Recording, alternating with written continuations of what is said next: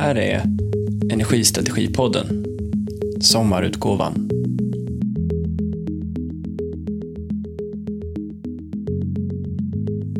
Jag eh, får tag i Marie-Louise Persson från sin sommarstuga.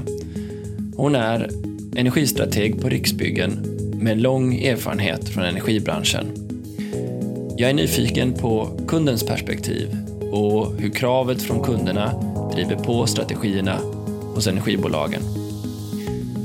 Hon har lång erfarenhet från branschen, både praktiskt men också som forskare. Hon har jobbat på Boverket med att införa principerna för Boverkets byggregler. Men hon har också lång erfarenhet av energifrågor som energirådgivare på Uppsala kommun.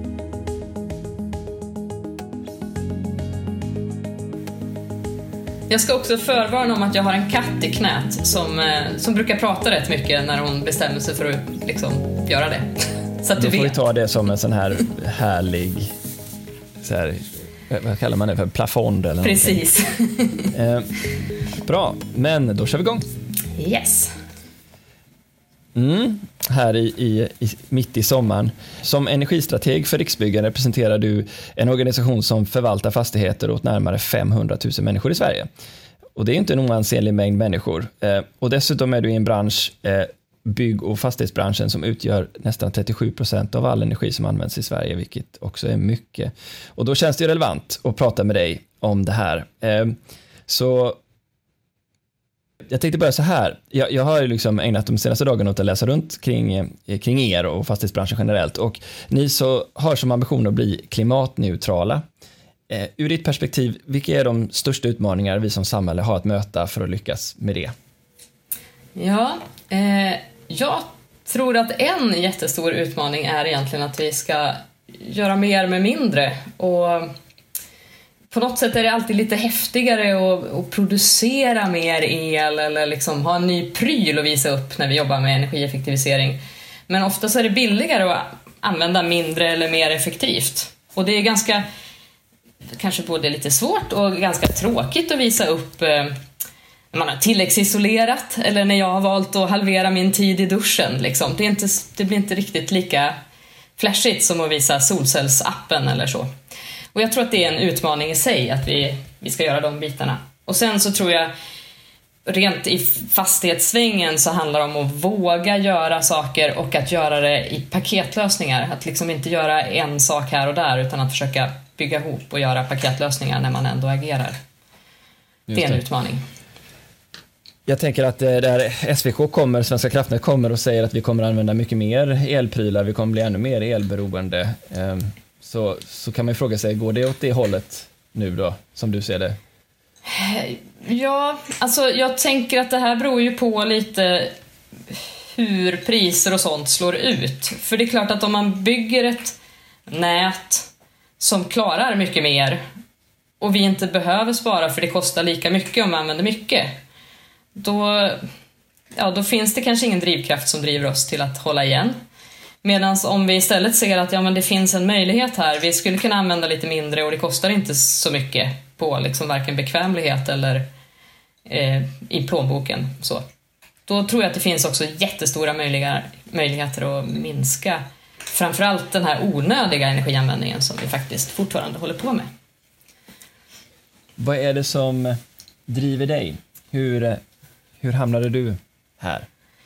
Ja, eh, Dels så handlar det väl lite om att man vill göra världen lite bättre och vill vara med och bidra. Sen kan man göra det på många olika sätt. Det behöver ju inte vara i energisvängen. Det är ju, hållbarhet behövs ju överallt. Så. Eh, men jag tror att, att jag fastnade för energifrågorna är för att de är så komplexa och att de innehåller så många dimensioner. Alltså jag tycker det är jättekul med fysik såklart, jag är fysiker i botten eh, och elektroner och värmeledning och sådär. Men jag tror att det som, som jag liksom går igång på ännu mer, det är egentligen det här när det handlar om att man kanske inte kan välja det fysikaliskt bästa systemet bara, utan det är juridik och regelverk och det är politik och konkurrens emellan och, och liksom samverkan emellan väldigt många olika dimensioner i samhället och, eh, och sen vad som funkar över tid som också blir relevant. Så det, det är inte så svart eller vitt, det är ganska mångfacetterad bild. Liksom.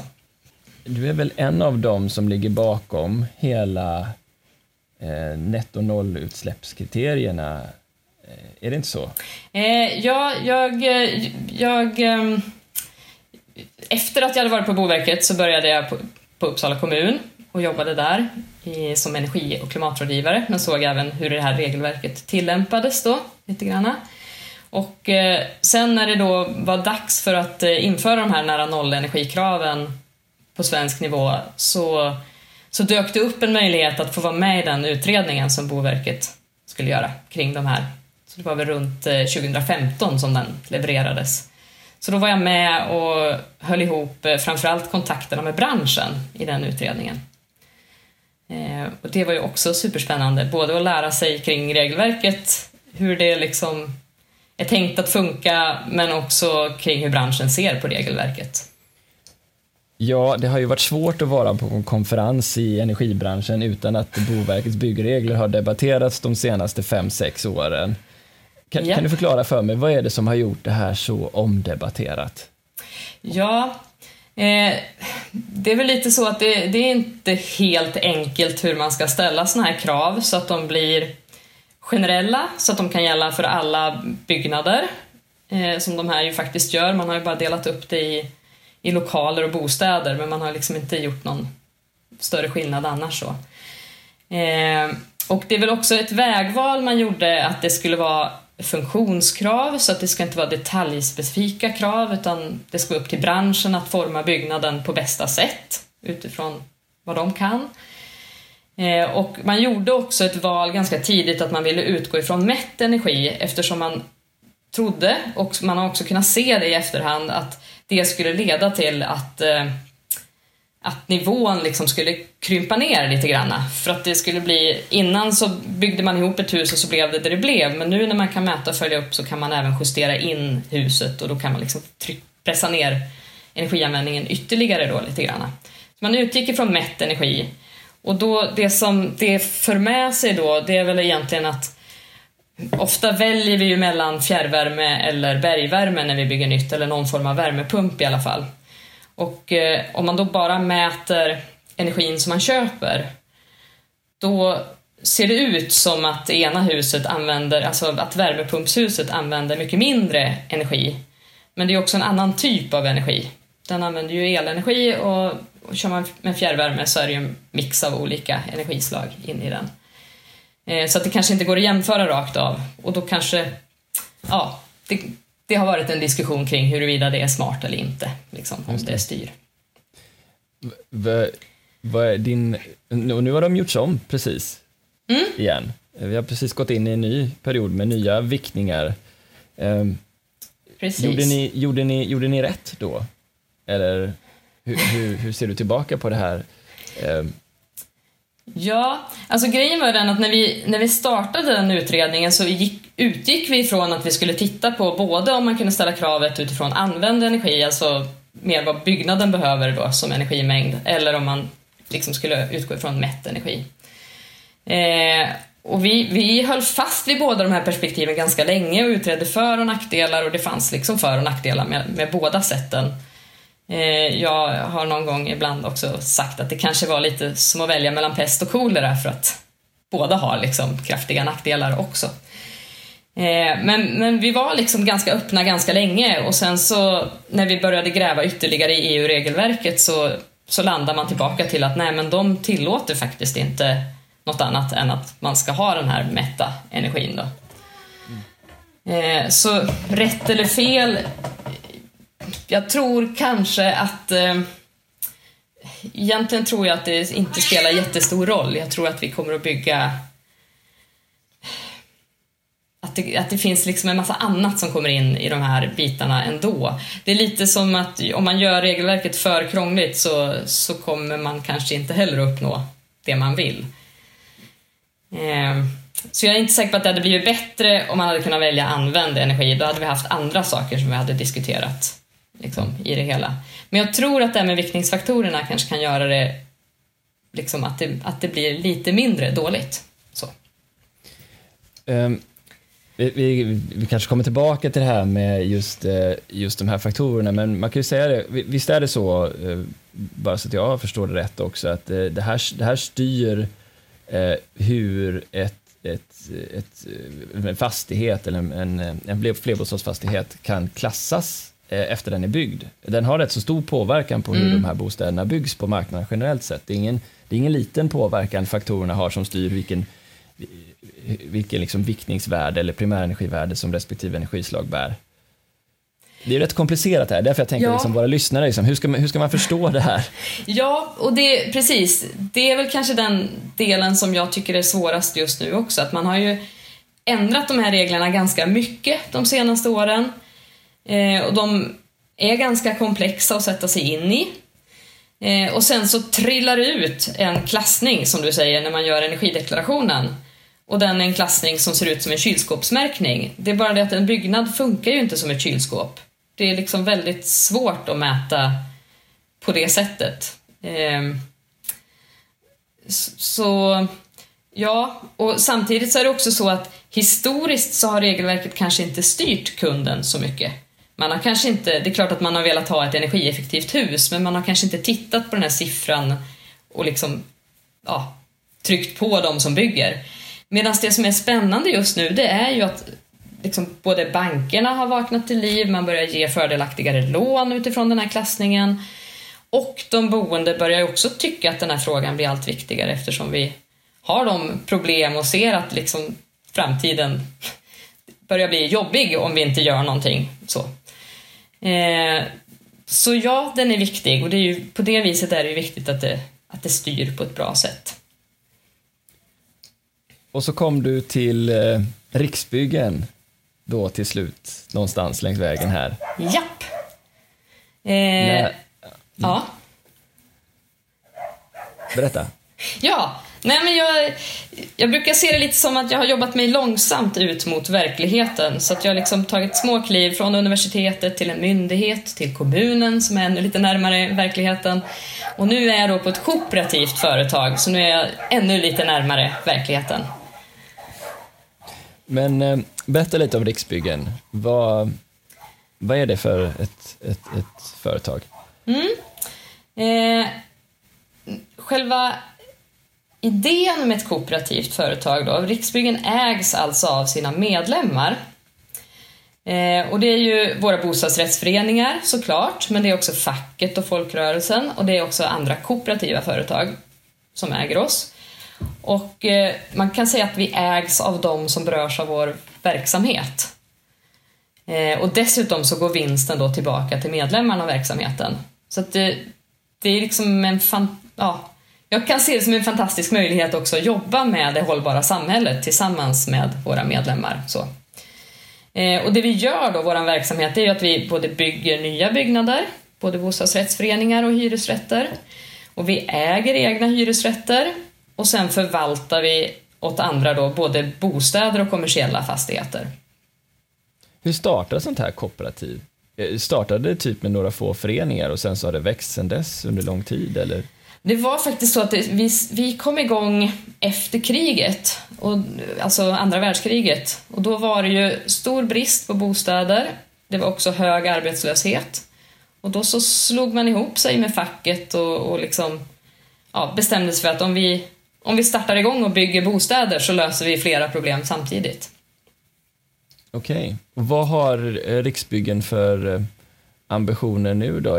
Fortsätter ni att driva? För ni har ju växt och växt och växt. Är, är det, är det ett fortsatt mål eller, eller vad har ni för centrala målsättningar för, för Ja, jo, men vi, vi vill fortsätta växa och framförallt så, så vill ju vi bidra med att bygga fler bostäder därför att det är ju det är många som vill ha bostad idag men som inte har råd. Så vi försöker ju också bygga bostäder för alla som vi säger så att vi liksom ska försöka få ner priserna på lägenheterna och sådär så att alla ska ha råd att bo. Och vi tittar också över andra typer av äganden och sådär och möjligheter.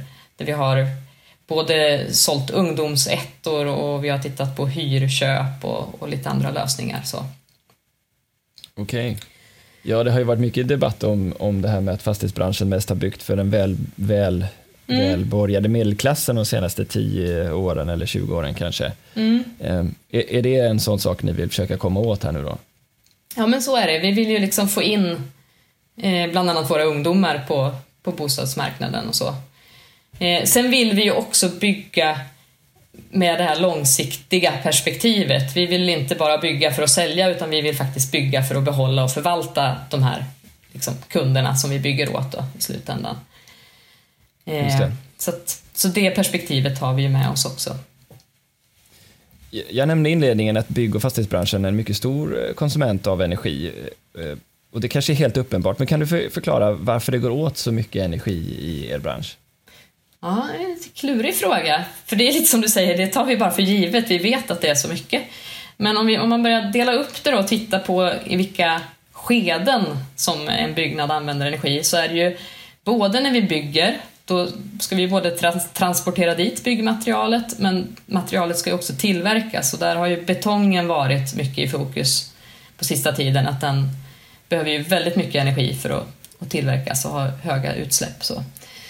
Eh, sen när vi bor i de här byggnaderna så vill vi ju gärna att de ska finnas med oss i minst 100 år skulle jag säga. Och då blir det ju väldigt mycket energi över tid som man behöver för att värma upp dem men också för att kunna duscha och bada eller eh, att man kanske vill titta på TV i byggnaden. Allting som vi gör i våra byggnader använder ju energi.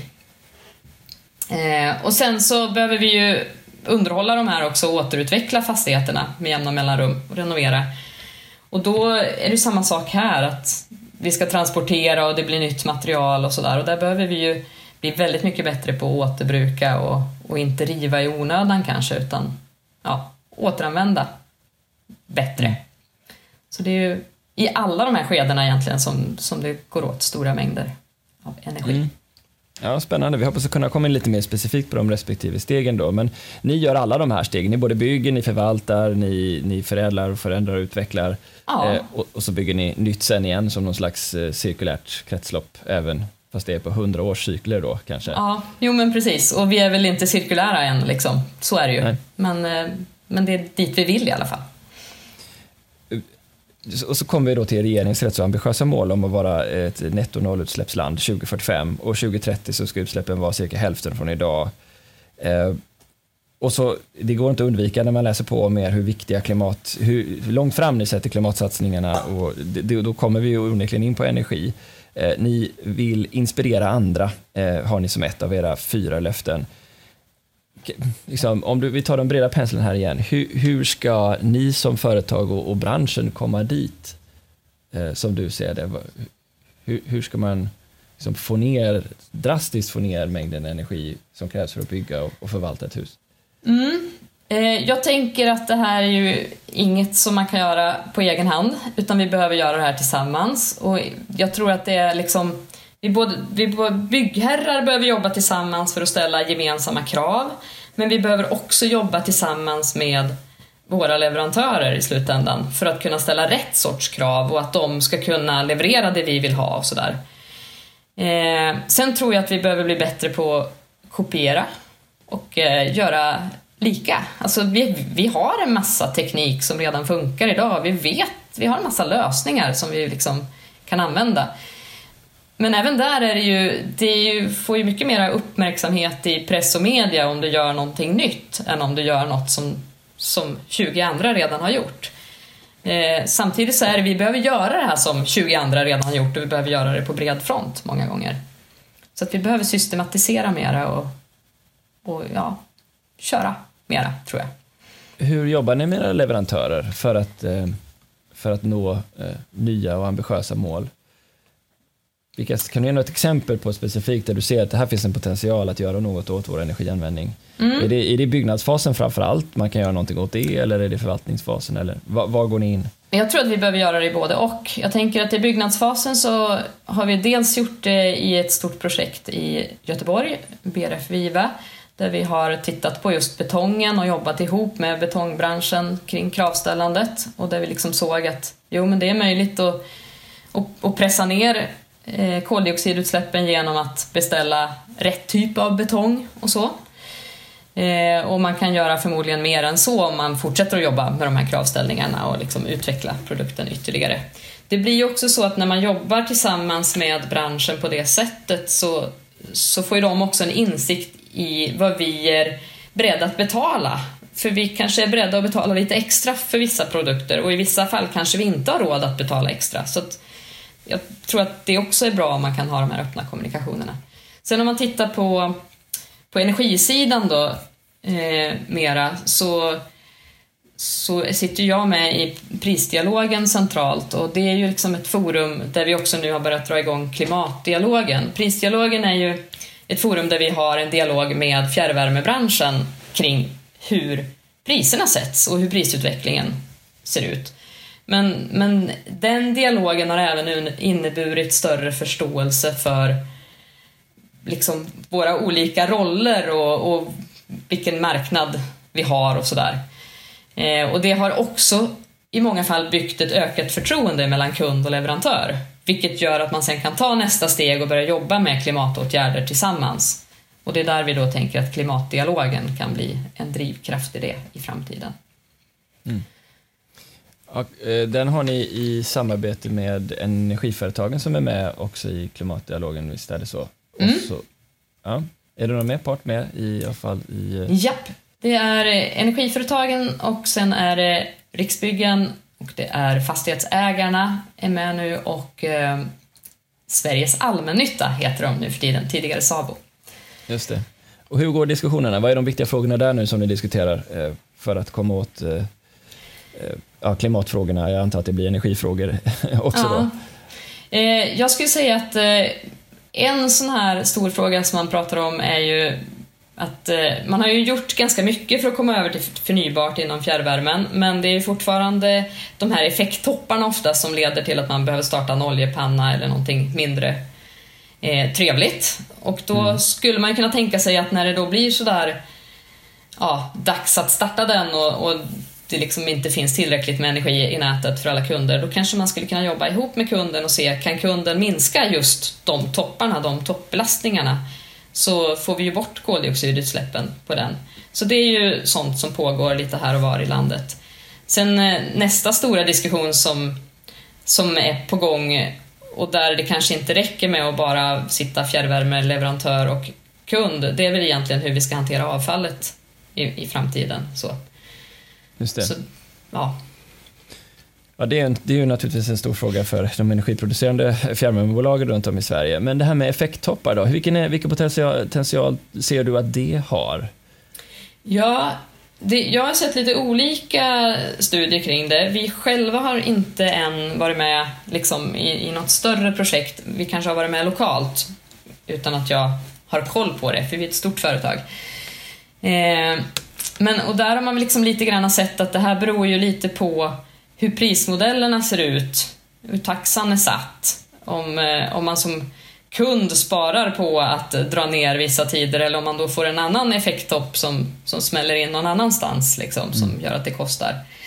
Eh, så det behöver man ju lära sig lite mer kring, tänker jag. Men sen har man ju också mm. sett att det faktiskt går att få ner liksom, över tid. Sen beror det kanske på hur lång tid de här kalla topparna är och sådär. Att om det blir smällkallt i två, tre veckor så kanske det blir svårare. Vad är, vad är din personliga uppfattning om hur prissättningen ser ut i fjärrvärmebranschen? Den är väldigt splittrad, är min uppfattning.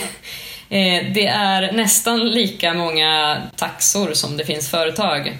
Så att jag som sitter då centralt och som egentligen skulle vilja kunna förklara hur taxorna är satta för, för våra bostadsrättsföreningar så att de kan agera smart, det är i princip en omöjlig uppgift just nu. Då skulle jag bara få ägna mig åt att studera taxor runt om i Sverige, skulle jag tro. Eh, så det finns nog lite jobb att förenkla det. Ja. Branschen skulle behöva förenkla det här. Och... Ja. Hur, hur, skulle du vilja ha det då, om du fick drömma? Ja, om jag fick drömma så skulle jag vilja att det, ja, dels att det är taxor som, som styr så att vi jobbar mot det hållbara samhället. Eh, och så att det lönar sig som kund att göra smarta åtgärder. Eh, men jag tänker också att det räcker inte med att de styr så, för om de är för komplexa så, så kommer de flesta kunder inte att göra någonting ändå på grund av det här. Utan det behöver vara, de behöver också förenklas så att man kan förstå hur det kommer att slå liksom, på ett eller annat sätt. Och det kanske man kan göra också genom att underlätta för kund att se Alltså, man skulle ju kunna tänka sig att en bostadsrättsförening går in på energiföretagets hemsida och testar att göra en åtgärd och så får de se hur den slår ut. Så. Eh, till exempel. Mm. Eh. Har du något bra exempel eh, som, du, som du har sett att här tycker vi att det fungerar särskilt bra?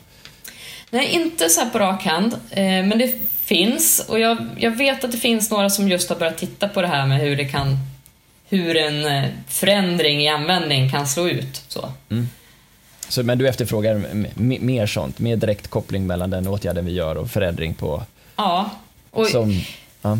ja. jag tänkte också säga att eh, om, om det är någon som lyssnar nu och tycker att de har ett gott exempel så får de jättegärna ta kontakt. För jag, mm. jag har ju då lite svårt att hinna med och gå in och studera alla, alla företagen separat. Liksom. Just det. Då, då antar jag att du, alltså den enkla logiken här är att, eh, att eh, follow the money, eh, pengarna styr. Ser du att din, din åtgärd ger effekt så kommer du att vilja göra den. Ehm, räcker det som du ser det för att driva på den omställning som vi behöver? Eller, Nej, eller tror du att det kommer ja. ytterligare? Jag skulle nog egentligen vilja säga att vi inte bara följer pengarna, för vi gör ju en massa saker utan att följa pengarna också. Så att det är ju inte riktigt så enkelt det, det yttersta exemplet är ju att vi sopsorterar utan att tjäna en krona. Liksom. Och det gör vi ju för att vi på något sätt vill vara hållbara, eller kanske till och med för att vi inte vill skämmas för grannen i vissa fall.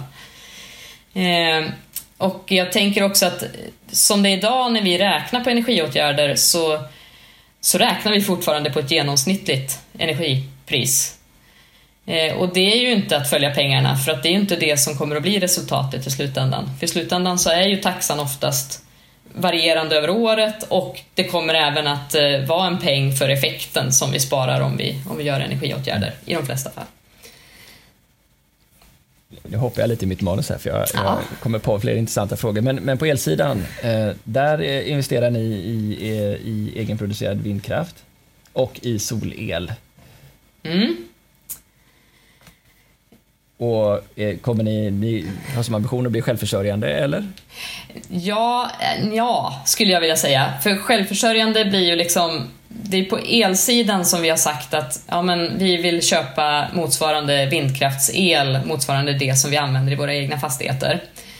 Eh, och anledningen till att vi valde vind är ju för att vi ville tillföra ny elproduktion då när vi köpte det. Och det här är ju några år sedan vi gjorde det här strategiska beslutet. Så.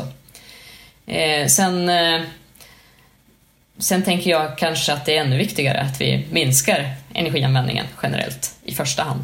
Liksom, det, finns ju, det finns ju andra som är bra på att producera, vi behöver inte hålla på och liksom bygga produktionsanläggningar på det viset. Nej, just det. Och marknaden har ju förändrats en, eh, väldigt snabbt. Det har ju kommit in ganska mycket vind eh, mm. sedan 2015 onekligen. Mm. Och det tänker jag är lite till följd av att det var många som faktiskt ville vara med och bidra då. Liksom. Att mm. vi faktiskt ja, var med och köpte. Ja, så. och så har vi ju nu den här speciella situationen när vi har eh, liksom ett, ett, elpris på två kronor nere i södra Sverige som det ligger på ett par öre bara uppe i norra Sverige och, och mm. reservkraftsanläggningar som går på olja som, som tänds igång. Och... Ja. Vad tänker du om allt det där? Eh, ja, det är väl ett tecken på att det är en marknad som, som håller på att förändra sig, tänker jag.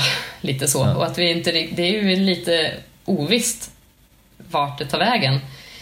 Eh, men jag tänker också att det är en annan anledning till varför det kan vara smart att, eh, att hushålla med den energi som vi, som vi använder. Alltså genom att minska den användningen så kommer vi också minska risken för höga kostnadssvängningar. Liksom. I vilken grad eh, förstår kunderna det här idag? Är det, är det bara vi i branschen som tycker det här är intressant med de här varierande priserna och brist på effekt? Eller sipprar det ner? Får ni feedback från era kunder? Eller era medlemmar kanske jag Ja, säga. alltså jag skulle säga att det, det, finns både och. Liksom. Och jag tror kanske att de allra flesta ändå inte är så insatta i, i det hela. Jag skulle också säga att de flesta bostadsrättsföreningarna köper ju inte el på spotmarknaden utan man, man binder upp sig för några, några år i sina avtal så att man har ett fast pris. Eh, och det här är ju också lite klurigt för vi, även vi själva gör ju det när vi köper el. Vi köper ju i liksom vad heter det, en form av fond liksom, så att man köper på sig terminer och så säkrar man upp så att man har ett stabilt pris över tid. Eh, och det här är ju, det är ju bra för budgeten och ekonomin att den blir stabil och så, men den blir ju inte lika flexibel om vi nu ska börja prata att vi ska bli flexibla på elmarknaden och, och anpassa oss. För det är ju ingen mm. mening att anpassa sig om du har ett fast pris, liksom, rent kostnadsmässigt. Nej, så, så är det ju. Man vill gärna se att någonting man gör får effekt såklart. Det förstår ja. jag också. Vi, vi, vi rullar tillbaka till det här med att bygga. Eh, så står det även på er hemsida då att 31 procent av allt avfall kommer från ny och ombyggnationer. Er syn på hur det här ska hanteras. Eh, energiåtervinning är ju debatterat också. Eh, någonstans behöver det här ju ta vägen. Hur, hur ser ni på, på kraven inför framtiden vad gäller, vad gäller avfall och avfallshantering? Mm. Jag tänker att vi bara i yttersta början av, eh, av hur vi ska jobba med de här frågorna. Eh, men vi har ju lutat oss lite grann på, på den här eh, byggföretagens avfallsriktlinjer som ganska nyligen kommit fram. Eh, och då ställer man ju bland annat krav på att det ska vara ett visst antal fraktioner när man sorterar och att vi ska få statistik på hur de här fraktionerna har omhändertagits. Och jag tänker lite grann att i takt med att vi får den här statistiken då kan vi också börja undersöka hur ser det ut och var ska vi ställa krav? Och då kan man ju tänka sig att man på sikt ställer krav på att hålla deponin så låg som möjligt eller att man ja, sätter någon viss procentsats på vissa fraktioner och sådär hur stor andel de får ligga på. Eh, sen tänker jag också att det blir en möjlighet att jämföra mellan olika entreprenörer, hur man jobbar med de här frågorna, så att vi kanske kan lära oss på det sättet. Och sen tänker jag att det också är viktigt att inte bara ställa kraven, utan vi behöver ju följa upp dem också. Så det blir också någonting att jobba med framåt. Så. Liksom, tror du, tror du liksom att det är viktigt, hur viktigt är det för kunderna att veta att huset har byggts eller inte skapat, skapar avfall. Jag, jag tänker bara, det är så mm. himla långa cykler. Spelar det, eh. spelar det någon roll? Spelar någon roll, precis. Eh, jag vet inte, det är ju lite så här... Eh, det jag har hört från kunderna och eh, från, kanske framförallt från mina kollegor som träffar kunderna, det är lite att det sker en förflyttning just nu ifrån att eh, att tidigare har kunderna sagt att ja, men vi skulle kanske vilja välja hållbart om det går och sådär. Till att nu börjar vissa kunder säga att men vi vill inte ha det om det inte är hållbart. Och det är ju också en förflyttning. Sen tänker jag att det kanske fortfarande är så att merparten köper ju fortfarande sin lägenhet utifrån läget, vart den ligger och kanske hur mycket den kostar också då, kan man ju tänka sig att de anpassar sig. Mm. Eh, och sen kommer liksom hållbarhetskravet kommer lite längre ner på mm. listan. Eh, men sen tänker jag att det här har ju inte... Det här har ju på något sätt också att göra med hur vi, hur vi som kunder sen vill ställa krav på energileverantörerna. Så, om inte vi kan jobba med det vi kan göra så kanske vi inte kan trycka på att andra ska jobba med det de ska göra heller. Så det, ju, det finns ju andra skäl till att jobba med det här också.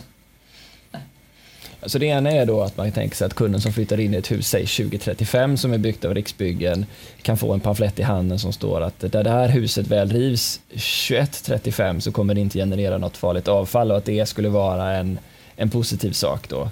Om jag förstår mm. det rätt. Så mm. det är den ena delen. Den andra delen är att ni tror att det kommer att komma styrmedel eh, eller någon form av lagkrav kring, kring det här och då är ni rätt positionerade. Så det är de två aspekterna som ni ser framför er. Mm.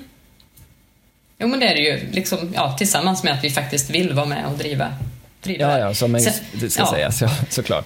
Sen tänker jag att cirkularitet kan ju också leda till att det blir ekonomiskt förmånligt i slutändan. Om vi, om vi kan återanvända mer så, så liksom borde det bli billigare i slutändan, kan man tycka.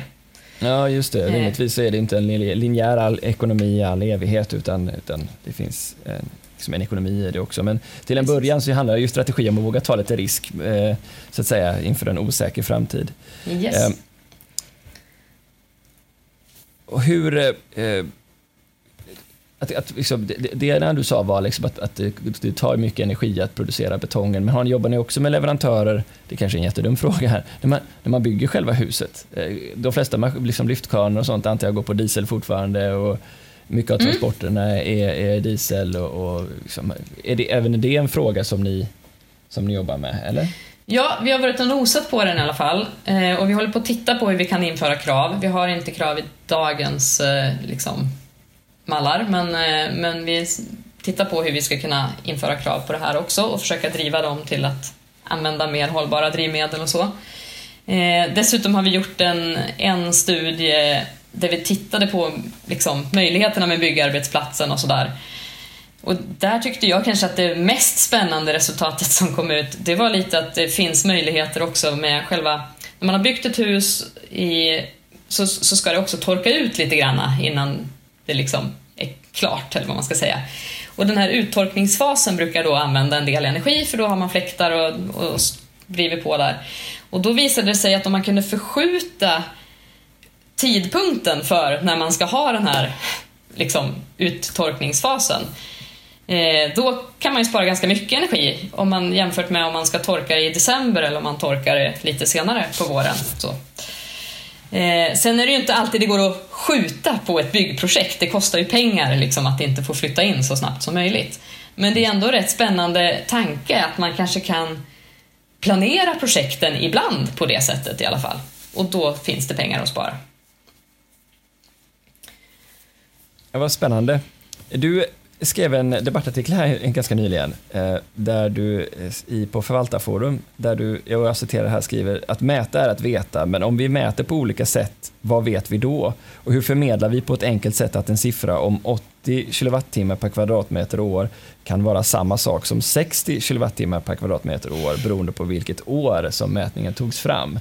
Och jag måste själv erkänna här som en liten liksom pamflett i den här diskussionen, att ju, det är inte lätt, upplever jag heller, att hålla koll på alla de olika eh, liksom, eh, mätsätten och, och, intressenterna kring det här med att mäta en fastighets energiprestanda. Snälla, kan du förklara lite grann hur det här hänger ihop? ja, eh, det är ju inte så lätt att förklara det så här på bara några minuter, men jag tänker att man kanske får tillåta sig i att om vi har system för hur vi ska klassa saker, så kanske man som kund inte behöver veta exakt detaljerna i vad det är som gör att det här blir en bra produkt. Alltså lite som, som att vi har lärt oss att Svanen är ett sånt där märke som man kan gå på när man handlar i butiken, eller kravmärkt. Det är liksom det är någon annan som har garanterat att den här produkten ska vara kollad på något sätt. Eh, och sen blir ju då, då blir ju utmaningen, nu finns det ju svanenmärkta byggnader, men vi, vi jobbar ju efter ett system som heter miljöbyggnad, som då har liknande kriterier och också lite andra kriterier och sådär, så att de skiljer sig lite granna. Eh, och det är kanske inte lika känt hos kunden. Det är en utmaning som vi har. Men vi har ändå valt miljöbyggnad för att det passar vårt sätt att bygga bättre. Vi säger inte att det ena är bättre eller sämre liksom ur hållbarhetssynvinkel, men, men det har passat oss. Eh, ja, och då blir väl kanske utmaningen att liksom förklara för kund på ett enkelt sätt vad det här innebär för dem. Mm. Och då får man göra det i broschyrer eller så, där man liksom får förenkla det. Eh, men jag håller med dig, det är inte så himla enkelt. Och det är väl kanske också så att hållbarhet är inte en enkel fråga som vi ska lösa, utan det är faktiskt att, att hitta system och metoder att göra det här på ett schysstare sätt, rätt igenom liksom. Det är många bitar som ska på plats. Just det. Så det är, det är ungefär som att jag vet att, du tog exempel med kylskåpet tidigare, men jag vet att någonting är, är, är A plus så vet jag att det är bra och, och så. Eh, mm. Men, men jag antar att kunderna behöver lite mer insikt om detta. Vilken mån är de intresserade av att förstå hur, vad energideklarationen är liksom uppbyggd av? Eller är, är det mest det här, jag har fått min svanenstämpel, som är det intressanta? Eller hur upplever du att det är? Ja, alltså jag tror att de flesta är ganska nöjda med stämpeln att de liksom ser den.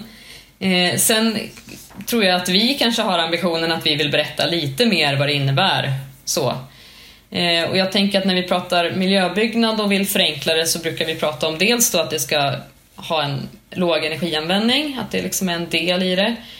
Eh, och vi brukar prata om att vi ju då för loggbok på vilka material vi har byggt in, vilket är bra för en fastighetsägare att ha koll på när man ska in och renovera i framtiden. Apropå om, när vi nu står där 2035 och har upptäckt att det här materialet kanske inte var så slukt att använda. Då vet vi i alla fall var det finns så att vi kan komma åt det på ett smart sätt.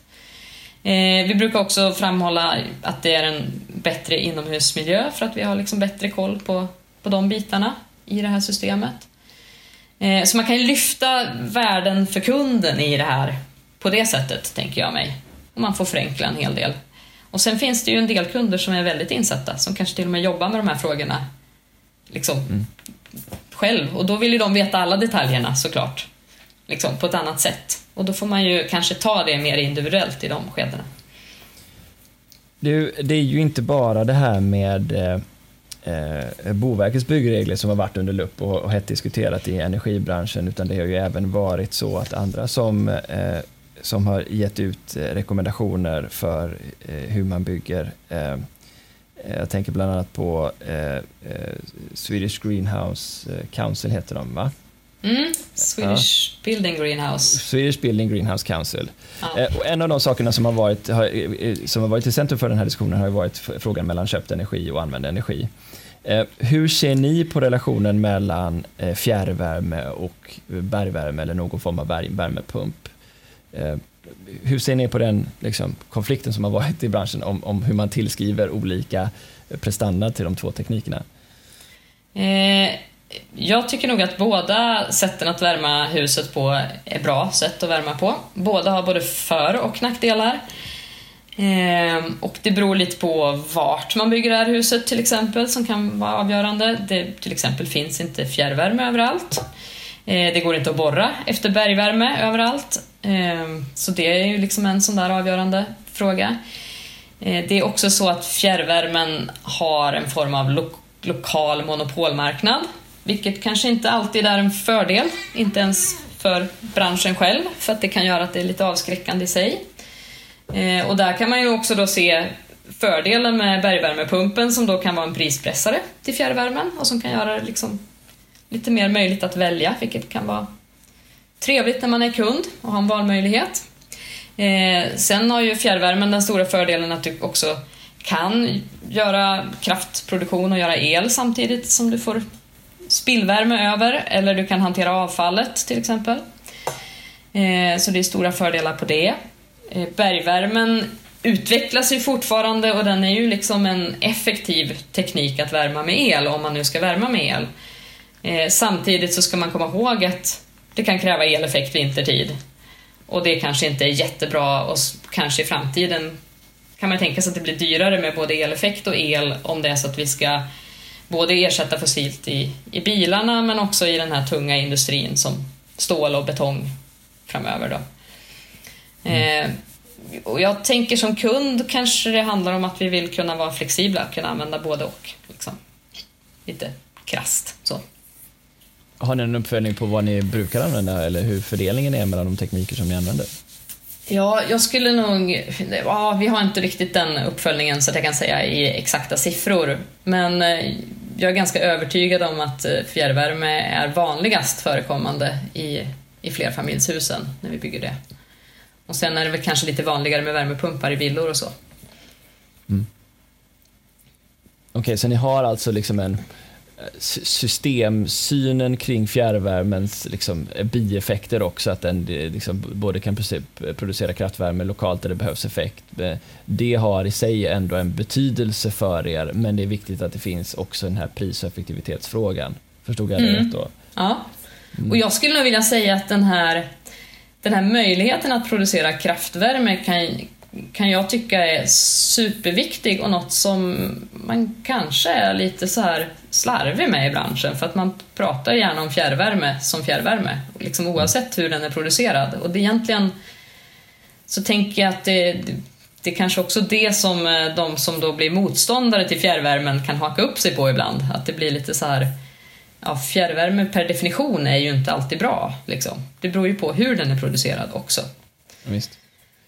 Eh, eh, nu blir det en till eh, liksom, väldigt generaliserad fråga här, men tycker du att energibolagen som producerar fjärrvärme, driver de sitt, utvecklings, sitt, sitt utvecklingsarbete i takt med tiden? Håller de, håller de takten med era, era ökande förväntningar och krav? Eh, och det där är ju, ja den är ju jättesvår att, att svara på så här jättegenerellt för att det är ju massa olika bolag och eh, man har ju olika strategier på olika håll. Så. Eh, jag, jag, tänker, det är ju en bransch som har funnits med väldigt länge. Och eh, det är ju så att vi har, på väldigt många håll har vi ju ganska stora och välutbyggda nät, men också nät som behöver renoveras och kanske i större takt än vad man hinner med på många ställen också. Eh, så jag tänker att de har väl en utmaning i att modernisera sig i takt med att de också renoverar. På samma sätt som byggbranschen sitter med precis samma problematik. Vi har massor med fastigheter som, som liksom inte är moderna idag utan som behöver moderniseras på ett klokt sätt. Så. Det var ett, eh, ett bra och, och, och diplomatiskt svar, men jag antar att jag tolkar in det att det finns sådana energibolag som du tycker väl går i takt med tiden och så finns det sådana som inte alls gör det. Är, är, det, är spridningen så stor skulle du säga? Ja, men det tror jag. Det är liksom, nu är ju inte jag inne och granskar varenda bolag så, men, men Ja, men så som du uppfattar den då, för ja. det tror jag är viktigt. För jag tror inte det finns en energibolag vd där som skulle tro och se på sig själv som att man inte följer med i takt på tiden. Så bara det faktum att det finns kunder som tycker att ja. energibolagen till viss del inte alls gör det är ju intressant. Och sen så finns det de som, som verkligen kanske springer före och eh, hjälper till att driva på ert utvecklingsarbete också. Um, så. Um, jag, jag, jag, tror att, det, att vi liksom också försöker hitta rollerna här lite grann i det. Att det. Vad menar du med det? Ja, men jag tror att de som jag upplever nu försöker liksom byta roll lite som fjärrvärmeföretag, då kanske man börjar titta på hur ska jag kunna hjälpa kunden mera och ska jag vara mera ute i kundens fastighet? Och då sitter vi på Riksbyggen och jobbar också faktiskt med kundens fastighet. Så att där blir vi lite konkurrenter samtidigt som vi också vill samverka liksom och jobba för gemensamma lösningar. Eh, och då blir det lite de här rollerna i hur mycket, hur långt in i huset ska en fjärrvärmeleverantör gå? Eh, och och där blir det väl också så, ska de göra det via oss eller ska de gå direkt till kunden? Ska de också börja sköta fastigheter liksom? Ja, kanske inte, eller jag vet inte. Sådär. Ja, det, är, det är liksom att hitta de här rollerna, tror jag. Mm. Eh, och vinna trovärdighet i att de på något sätt ska ut och minska energianvändningen som de ju tjänar pengar på. Det är ju en sån här motsatsfråga som är klurig. Absolut. Då, då, kommer man osökt in på det här med, med mätning och uppföljning. Eh, för nu mäter ni ju på, på per kilowattimme eh, förbrukat. Eh, och I energibranschen så är det ju många bolag som jobbar nu med, med förbättrad uppföljning och, och kontroll av, av, både vad man producerar och hur man distribuerar och var värmen hamnar någonstans och var elen hamnar någonstans och hur man ska kunna vara flexibel och knyta ihop både bilarna och fastigheterna på en och samma marknad, både på, eller på värmesidan och på elsidan hur, hur står det till med, med uppföljning och kontroll på, fastighets, eh, på fastigheter? Hur mm. vet man att de konsumerar det som Svanenmärket står för? Precis. Eh, det här är ju en sån här superspännande fråga eftersom det är ju Egentligen ändrade man byggkraven 2006 och sen så tog det några år, för det är alltid övergångsperiod och man söker bygglov liksom långt innan det byggs och sådär. Så att man kan säga att det kanske är typ tio år som vi har hållit på att mäta. Eh, och det är också så att de flesta kommuner, även om det finns ett lagkrav som säger att man ska kunna mäta i de nya byggnaderna, så, så släpper de, första, de flesta kommunerna just det skedet. Man tittar på energiberäkningen och så nöjer man sig med det. Eh, men däremot om man jobbar enligt de här certifieringssystemen som miljöbyggnad och Svanen så finns det liksom krav på att man ska mäta och följa upp det också. Eh, och, så det gör ju vi då och det är ju egentligen också först nu som, som jag börjar få statistiken för de projekten som vi satte igång för fem år sedan. Liksom. Så det tar ju tid det här. Eh, men det som är så spännande det är ju att när man börjar mäta då ser man också plötsligt att ja, men det här huset stämmer inte, då måste man börja leta varför. Eh, och det är ganska komplext, för det visar sig att det kan ju bero på hur beräkningen är gjord, eller det kan bero på hur man har byggt, om man har liksom fuskat med isoleringen, eller om det bara har satts in teknik som inte är injusterad och inte styrs på rätt sätt, utan bara har kanske standardinställningar eller så. Och det skulle också kunna bero på de som bor i huset. Eh, och det är väl lite så att det tenderar att vara väldigt enkelt för en entreprenör att säga att äh, det är de som bor som vädrar för mycket. Eh, vilket innebär att då måste vi som beställare ut och titta, kan det verkligen inte vara något annat liksom? för att eh, förmodligen så kanske det inte bara beror på de som bor i, i alla fall. Eh, så då får man gräva lite och när man gräver då hittar man ganska ofta saker som inte var riktigt... Det är ju liksom komplexa byggnader vi bygger nu för tiden med ganska mycket system som kan gå fel och det kan vara ett filter som behöver rengöras eller det kan vara... Ja, det, det kan faktiskt också vara teknik som är installerad som är trasig sådär, som man inte har upptäckt. Så det som är så häftigt nu är ju både hur vi blir bättre på att installera mätare som gör att vi hittar de här felen och hur vi faktiskt kan trycka ner energianvändningen. Det som man kanske skulle önska det är ju faktiskt en bättre tillsyn på det här så att det inte bara är vi som, som då vill vara seriösa och följa upp det här på liksom, ja, på noggrannare nivå utan alla som bygger kanske skulle behöva pressas och göra det här. Om det nu finns ett regelverk kopplat runt detta, hur ser tillsynen ut? Ja, det är, vanligtvis så, så, tar kommunen in en energiberäkning liksom, om man tittar att, att man ska ligga under nivån. Så. Men, eh, men där brukar de flesta kommunerna släppa sen på energisidan. Och det har ju lite att göra med att det behöver gå ett par år innan man kan mäta och följa upp i verkligheten. Och ska kommunen då bevaka de här ärendena i två år så måste de ha ett system för det, liksom, hur de ska kunna ha ärenden som ligger. Så det har varit lite komplext. Min, min önskan är ju egentligen att, eh, att man skulle ändra i, i lagstiftningen och då behöver man ändra egentligen i energideklarationslagstiftningen. Jag skulle vilja att de gjordes preliminära på de beräknade värdena och sen så skulle de behöva göras om på ett mätt värde. Liksom. Och så skulle kanske Boverket kunna ha den här uppföljningen i ett, i ett sånt system istället. Just det. Hur mycket potential kan det vara? Ja, ja det här är ju svårt att gissa, men jag skulle gissa att det kan handla om en kanske kan vara en 10-20 procent eller något i alla fall på totalen som man skulle kunna få ner det, skulle jag tro. Och himmel och pannkaka. det är ju ganska mycket det. Det ja, var mer än vad jag trodde. Jag trodde ja, det var ett par procent du kunde justera, men... Ja, men jag tror just, just om man kan hitta de här... Nu är det ju för sig, det är ju många projekt som, som klarar sig rätt igenom också. Men... Uh, ja, Ja, det här är ju en skitsvår gissning. Som ja, sagt, jag har inte den statistiken själv heller. Men, men det känns ändå som att det kan vara mycket i de projekt där det liksom verkligen har gått fel. Så. Ja, för jag tänker om man jämför det med investeringar som i gamla fastigheter där du ska försöka få ner energianvändningen till 10-20% motsvarande i alla fall, är ju mm. rätt så kostsamma investeringar. Ja, samtidigt som man brukar prata om att om man inte styr fastigheten ordentligt så brukar man kunna spara runt 10-15% på mm. bara liksom att styra dem smartare. Mm. Eh, ja. Men ja, Men det, det är väl i och för sig sant. Du, du, I det här fallet så utgår vi från en låg nivå. Jag, jag justerar ja. ner mig lite. Det kanske ja. handlar om upp till 10 procent, kanske ja. ska säga istället. Mm. Är Vilket ändå är mycket om du skulle räkna in alla nybyggda fastigheter i, i Sverige. Du, eh, Samtidigt så ska vi komma ihåg att de här nya fastigheterna står ju för en jätteliten andel av den Såklart, totala energianvändningen till byggnader. Precis, och då kommer vi in på det här med att renovera också. Då. Hur, hur, eh, hur, hur ser det landskapet ut? Det här med att eh, liksom, renovera upp eh, befintliga eller gamla fastigheter så att de kommer om par när det gäller kraven på energiförbrukning? Mm. Egentligen tycker jag att det är den stora viktiga frågan. Eh, och det kan till och med vara så att jag ibland kan känna att vi pratar lite för mycket om de här nybyggnadskraven för att de, de kanske inte spelar lika stor roll. Nu ska ju nybyggnadskraven även gälla vid ändring av byggnad. Eh, men det är lite luddigt hur mycket, för man kan ju inte, det är inte kanske rimligt att renovera ner till en nybyggnadsnivå på en gång när man gör en ändring av byggnaden. Nej. Eh, men, men där har vi den stora potentialen och det är också där det är lite klurigt eftersom vi har många saker som ska ta hänsyn till. Så.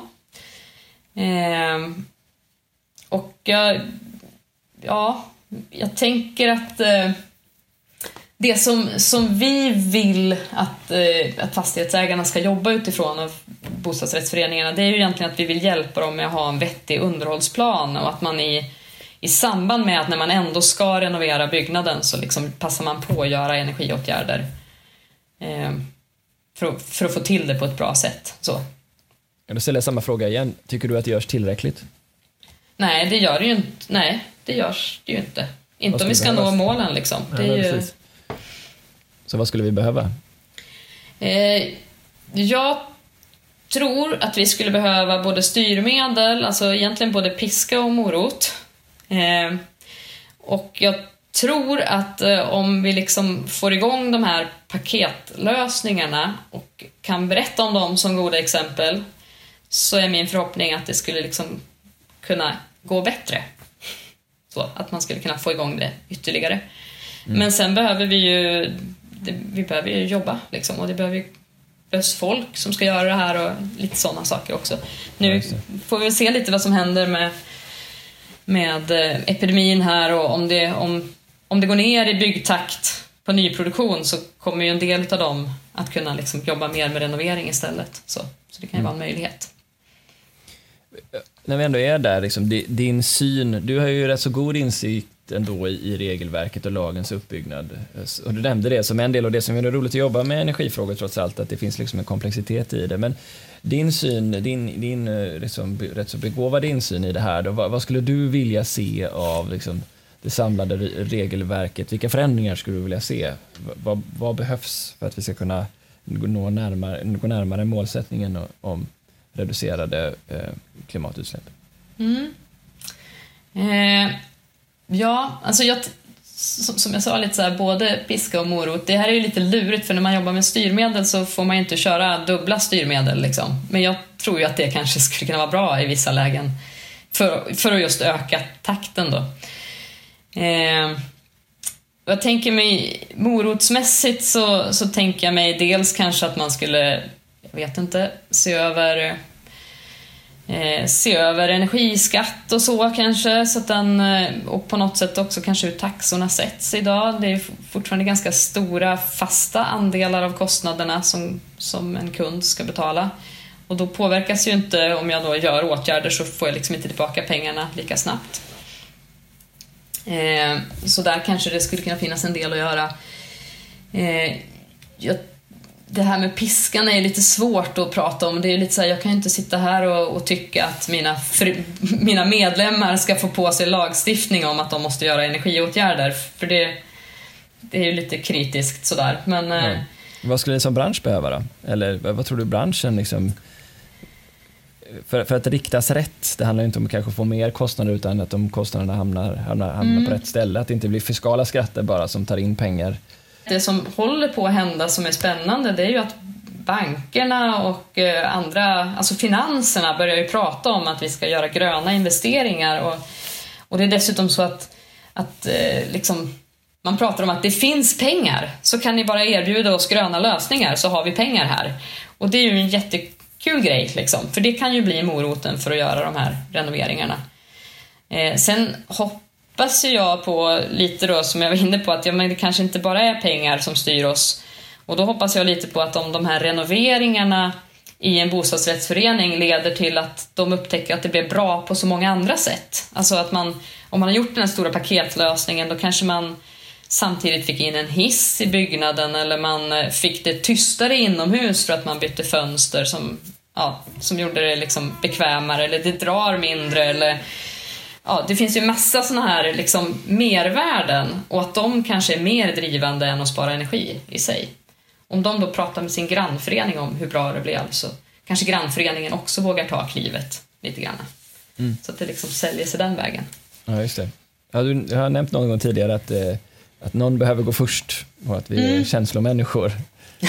ja, så är det ju. Ja. Vi tittar lite framåt då. För, liksom, någonstans landar det hela ner till liksom vad, strategin landar i liksom vad, vad vi tror att kunderna kommer att säga om tio år ungefär. Och om du tar liksom fram dina kikare och tittar så långt, vad, vad, tror du förväntningarna kommer vara på en nybyggd fastighet då ur kundens sentiment så att säga? Är det samma? eller är det någonting annat? Eh, det är nog Ja, det är ju också en sån här, det är klart att det kommer vara lite både och där också. Eh, jag tänker mig att vi fortfarande kommer att stå med ett gäng fastigheter som ser ganska lika ut. Så att eh, de kommer ju på något sätt att, att spegla vad som finns att erbjuda. Men jag tänker ändå om vi, om vi tänker just de nyproducerade lägenheterna så gissar jag att eh, dels så tror jag att kunderna kommer att ha förväntningen av att man ska kunna ladda sin elbil eller min förhoppning är egentligen att de inte ens ska vilja ladda sin elbil utan att de bara ska kunna ta en bil. eller en cykel den dagen de behöver det och att de delar på de här resurserna i fastigheten eller i kvarteret.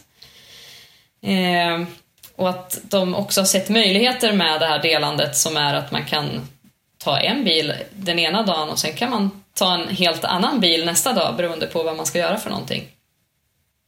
Eh, jag tänker också att det kommer vara lite mer digitaliserat, alltså att saker och ting sköts både lite mer automatiskt men också att du kan sköta hemmet bortifrån. Så. Eh, kanske till och med så att i takt med att vi börjar mäta mer energi så dyker det liksom upp andra tjänster utifrån vad vi kan göra med energistatistiken. Och det är ju lite spännande om det, om det nu blir så. Och där är det ju svårt att föreställa sig i förväg vad de här tjänsterna mm. blir. Det tror jag behöver utvecklas mm. liksom, över tid. Men det där är intressant. Ser du att fastighetsbolagen eller Riksbyggen då specifikt skulle kunna förflytta sig här då med den typen av krav? För som det är nu så är det väl 96 procent av ens tid man får fundera på var man har sin bil stående någonstans eftersom man inte använder den då. Mm. Eh, och uppenbarligen så är det ju på en yta som är som någonstans har att göra med hur fastighetsbolaget har, har planerat antingen för garage eller kringliggande parkeringsytor. Eh, kan det till och med vara så att, att eh, fastighetsbolagen i framtiden blir eh, motsvarande till vad bilhandlarna är idag? Man köper sig en fastighet och så får man också en transportlösning med det. Ja, den är ju spännande. Just nu är, ju, är det ju snarare en inriktning på att det är fristående företag som levererar de här tjänsterna. Eh, och det går ju lite trögt också. Det är ju lite det här att hitta liksom bra affärsmodeller som gör att det fortfarande liksom, ja, känns attraktivt för kunden att eh, inte ha sin egen bil utan dela den med andra. Eh, och det är klart att det skulle kunna vara fastighetsbolag eller vi på Riksbyggen som finns över hela landet som skulle kunna äga det här själva mm. också.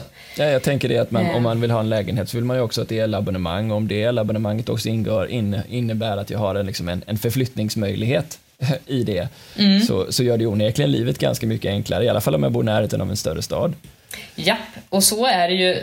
Sådana lösningar levererar vi ju redan idag, där det ingår i avgiften att man har tillgång till en bilpool, eller en fordonspool.